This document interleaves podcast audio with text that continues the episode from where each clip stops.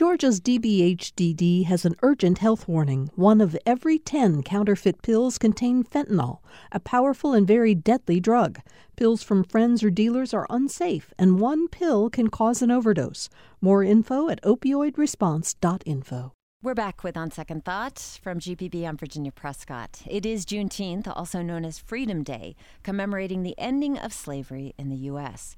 It was on this date in 1865 when Union soldiers arrived in Galveston, Texas, to announce slavery had been abolished, some two years after President Abraham Lincoln issued the Emancipation Proclamation.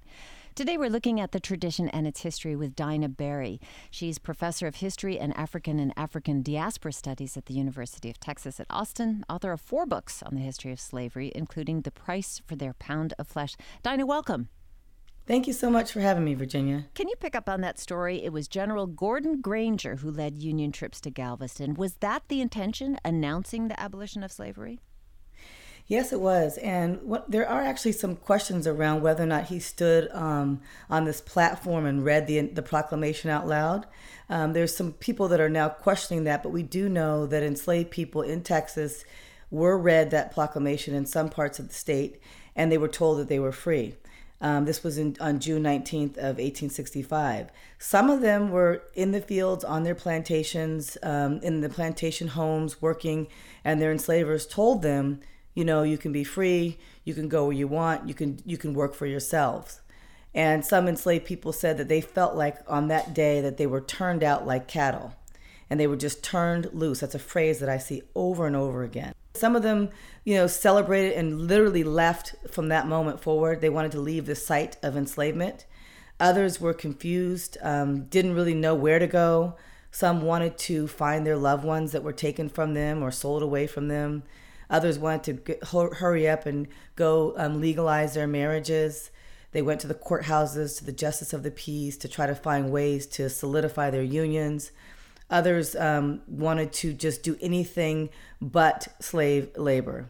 So, why, one, did it take so long for word to reach Galveston, Texas? Why was that the end of the known universe there as, as far as slavery was concerned?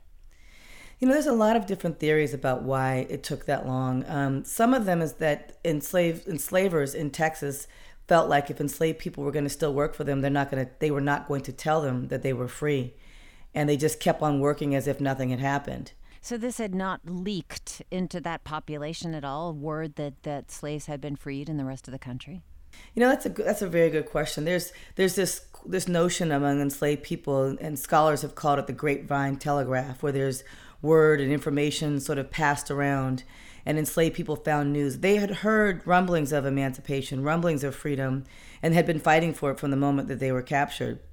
But it wasn't until they saw legal action, they saw the end of this, they, they learned that the Civil War was over.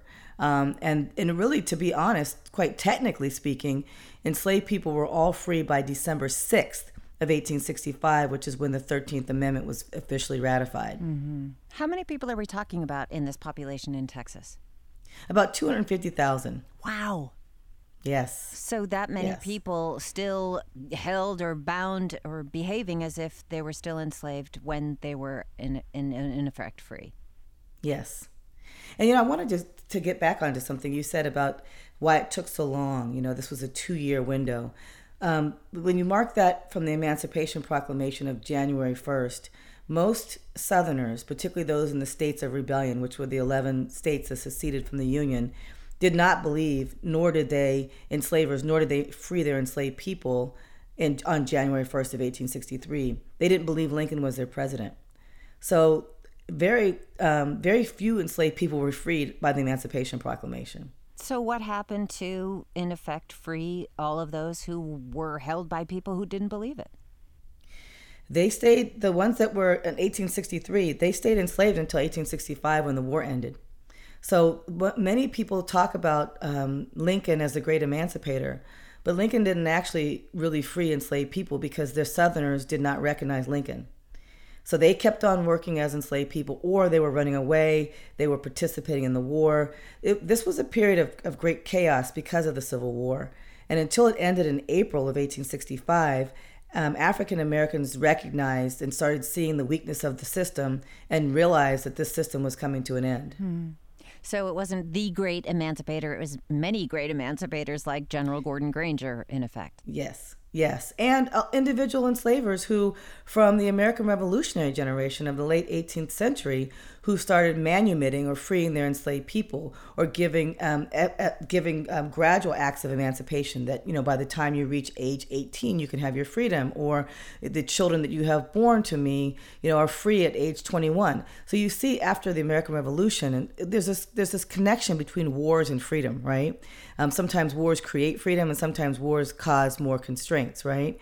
So now you see enslaved people um, from the colonial period all the way through any of the battles that were fought um, through the Civil War, fighting for their freedom and looking at the spirit, this period of of, um, of upheaval as a space for them to to claim their freedom. What was the reality of freedom for slaves after June 19th? What, what changed for them? For some, nothing changed. For some, they they they were put in labor contracts with their former enslavers. Um, the Freedmen's Bureau came to the South. They sent agents to the South. Um, they were supposed to help negotiate labor contracts. They were, there were stipulations such as the black codes throughout all the southern states that essentially sort of re enslaved black people. They had legislation that was very similar to the laws of slavery, where they had to actually refer to their employer as master and they and they had contracts where they worked, but they really they lived in the same cabins. Some of them some of them lived in the same cabins. Some of them worked the same fields. Some of them cooked the same meals in the same house that they had when they were when they were enslaved. Others completely overturned their lives. They packed up their their their few belongings and they headed to different communities looking for loved ones and trying to find places to live on their own land they established um, black towns. The establishment of black towns came in the 1870s, 1880s, where African Americans were trying to learn and live as freed people um, away from whites. Um, some of them went to the north and received education. So life changed for some, and for others, it didn't. Can you go into labor contract a little, please? Is that what, like the sharecropping contract? Is that what you mean by yes. that? Yes, absolutely. So there were contracts um, where they were they could live in the house and rent the land, um, but they really didn't get a port. They weren't paid wages. So you have this is where we we see um, African Americans falling into debt peonage, where they're in debt indebted to the labor of the, the, the crops that they're producing on the the estates that they used to be enslaved on. So this is a system that moves us into Jim Crow, um, into the Jim Crow era, which lasted up until the 1960s and African Americans were often put in, in positions that kept them subservient. We know that in 1866, a year after um, enslaved people were free, we know that the KKK was formed in uh, Pulaski, Tennessee. Um, as a sort of a white fraternal a fraternity that became a way to control and patrol uh, formerly enslaved people, um, and they sort of ruled the land in that in different parts of the South. Um, uh, vigilante justice, as some people refer to it. We also know that the black codes were in effect in 1866. And African Americans also started celebrating Juneteenth, and some of their first festivals occurred in 1866. Yeah, how were, what were those early celebrations like? Oh, they were wonderful. They were, from what I've read and the, and the, the images I've seen, um, African Americans, this was their Independence Day. You know, just like the 4th of July is the United States independence, Juneteenth became African Americans' Independence Day. They had barbecues, they um, sang songs, they had parades. They also shared stories and talked about the people that came before them. They recognized people that had been enslaved. They told the young kids about their relatives and their descendants and told them to be proud about the people that they came from and that they survived the institution of slavery. We're learning about the origins and traditions of Juneteenth with Daina Berry. She's an author and professor at UT Austin. How do these traditions differ from contemporary celebrations of Juneteenth? You know, I think what's missing today, and this is just from living in Texas and being to, and having the, the opportunity to visit and go to some of these celebrations, I think we've lost a little bit of the historical piece where um, children are learning about the history of slavery. Um, I think back in the early early celebrations, it was very clear because they had relatives, they had parents and grandparents and great grandparents that had been enslaved, that the elders would tell stories so they wouldn't forget about what life was like during enslavement. As we've moved to four, five, six generations out, um, those stories are not passed down as much. It's not to say that they aren't, because these celebrations differ. Uh, more than 38 states today celebrate Juneteenth and there's they do it in various ways. I think what I would like me personally as a historian would like to see it to continue to be reflective in the way that it was in 1866 and even in the early night early late 19th century where African Americans were closer to the history of slavery and they talked about um, remembering um, remembering about the institution and recognizing and honoring those that survived it. Well, I do want to point out that in 2011, Georgia became the 37th state to recognize Juneteenth at its state capital, but it is still not a national federal holiday. My colleague Leah Fleming, she's host of Morning Edition here at GPB, spoke with State Senator Donzella James, who's trying to make that happen. There's still Confederate holidays. So, Emancipation Proclamation finally for the whole nation, and now it's called Juneteenth, should be celebrated here as well. Why do you think there is an ambivalence or hesitation among legislators to recognize Juneteenth as a state or national holiday for that matter? Most of the states, um, of the 11 states that seceded from the Union, freed their enslaved people in 1865 in April and officially in December. So a lot of the other states and state representatives feel like, why should we celebrate Juneteenth when in our state our enslaved people were in fact free after the Civil War. That's one of the, the barriers. Another barrier is um, I think people are hesitant to recognize the history of slavery in this country. Um, it's a stain on our, our nation's um, story, and it's something that makes people very uncomfortable. I've, I've, I've, experienced this for most of my career in talking about this, this history. Um, and also, people think that the Fourth of July is the, the time that we need to celebrate and they don't want to look at issues of when African Americans did not consider the Fourth of July their holiday. Um, one only has to listen to Frederick Douglass's or read Frederick Douglass' speech, "What um, what for the slave is the Fourth of July," and I think that's a very powerful speech that you know, that some Juneteenth festivals actually participate in reading aloud. What's interesting here, though, five the five states who don't recognize Juneteenth Hawaii, New Hampshire, North Dakota, South Dakota, Montana those were not slaveholding states. So, you know, part of Juneteenth, it's, it's as if many African Americans celebrate and recognize it, but but a lot of white Americans scarcely recognize it, scarcely know it. So if you're talking about acknowledging history, do you think this is more of the, well, we weren't participants in that part of history, so we don't need to celebrate? Absolutely, I do, and, and that's always that's often the case, and that's one of the reasons why people don't feel like we need to educate and teach people about the history of slavery. It's oh, that was a long time ago. You know, none of my descendants were involved in that, so let's just sort of move beyond that. Well, you have said in many of your articles that your public press appearances talking about your books that you welcome public debate about these kind of issues.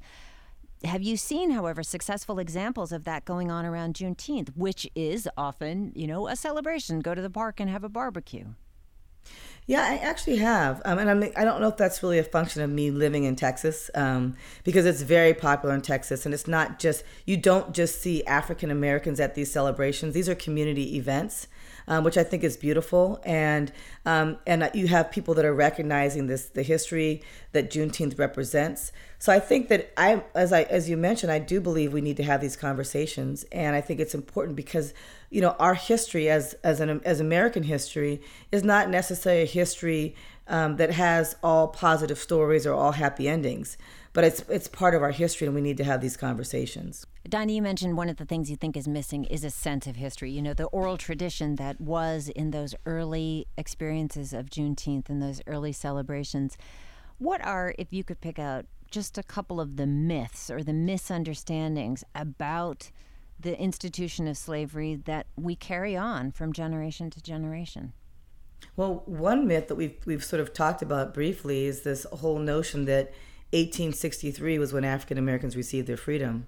And that's not, you know, they did not, Lincoln did not free, he may have issued a proclamation that claimed or stated that African Americans were all enslaved people in these states were to be free. But they were not given their freedom. And I think that's a very important distinction and myth that people make assumptions about Lincoln as the great emancipator. He made statements um, that if he could free one enslaved person and have our union solid, he would. If he could free none uh, and still have the, the states come back to the union, or if he could free all the enslaved people, his his main purpose was to focus on the union. He wanted this 11 states to come back to the union. It was not about slavery. Um, another one is that there's this notion that um, African Americans were happy um, to be enslaved and that they were well taken care of. I have I've had in the past, not recently, but students say, well, you know, it's good for them to have come to this country because they would have been stuck in quote unquote third world Africa. And I always respond to students and say, well, look at all the natural resources and all of the, the human capital that was stolen from Africa what kind of nation, what kind of country, what kind. I mean, there's multiple countries there, but what, looking at the continent of Africa, what would that have been had it not been colonized? Had African have Africans not been taken? Oh, another myth is that um, there's this dichotomy between house slaves and field slaves, enslaved people, and that all the dark skinned slaves were out in the fields and all the light skinned slaves were inside, and that's not the case. That is sort of a myth that came out of the, I would say maybe the 1960s, 50s. I'm, I'm not quite sure the origins of that, but there was not this strict color divide within the plantation communities. Well, so much of that history depends on the teller. The New York Times published an article about a geography textbook referring to Africans brought to American plantations as workers or indentured servants rather than as slaves. So, as a history professor, what is the most important thing you stress to your students about America's past? The first thing I do in any African American history class um, is I start off in Africa and I look at the history of African people as being free uh, living in communities that had universities, that had tax systems, that had um, very, very sophisticated societies. And then they were taken into and captured into enslavement. So I, ta- I start off with freedom. And most people start off with enslavement. I start off with freedom. And I move into captivity, enslavement, and, and show all the different places and spaces where Africans and then later African Americans were fighting for their freedom from the moment of capture until the moment of freedom. Daina Berry, I want to thank you so much and happy Juneteenth. Thank you. You too. That is author and University of Texas at Austin African history professor. She is author of four books on slavery, including The Price for Their Pound of Flesh. And we will leave you with the what is known as the Black National Anthem, Lift Every Voice and Sing. Lift every voice and sing till